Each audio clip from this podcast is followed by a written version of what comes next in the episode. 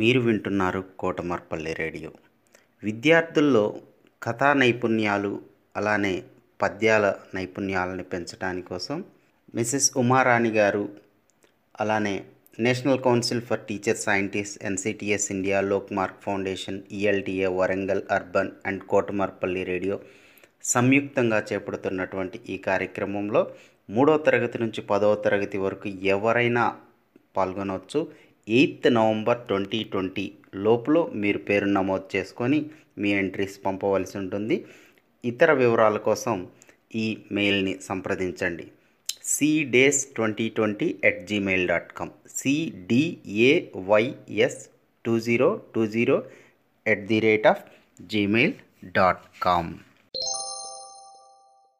My name is Gopchand. I am studying in fifth class Malgu, Mandal Malgu, Siddipet district తల్లి మాట. అనగనగా ఒక గ్రామంలో ఒక బ్రాహ్మణుడు తన తల్లితో నివసించేవాడు. ఒకరోజు తాను తన పని మీద వేరే గ్రామం వెళ్ళాల్సి ఉంది. అతను ప్రయాణానికి సిద్ధమవుతున్నాడు.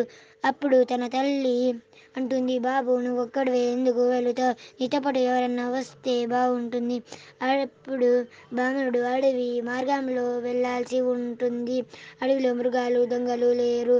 కానీ నీతోపాటు ఎవరన్నా వస్తే బాగుందును అని తల్లి అంటుంది. కానీ బామరుడు ఒక్కడే వెళ్ళి పని పూర్తి చేసుకొని రేపు వస్తాను.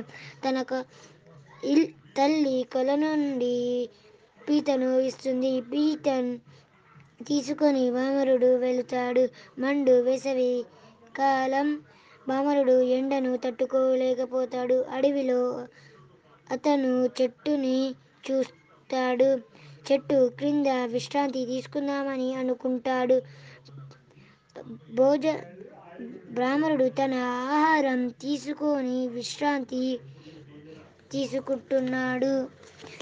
ఎంతో అలసిపోయిన బామరు బ్రాహ్మరుడు మెల్లగా నిద్రలోకి చేరుకుంటున్నాడు అదే చెట్టు పొదల్లో పాము నివసిస్తుంది. పాము బయటికి వచ్చి సంచిలో ఉన్న ఆహారం తింటుంది.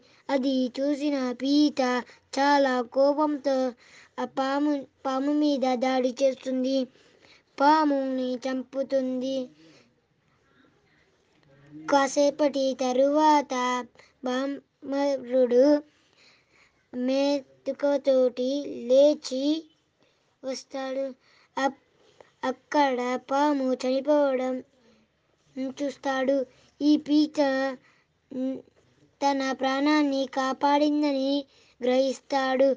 అందుకే తన తల్లి మాటలను విని సంతోషపడతాడు. Thank you stay home stay safe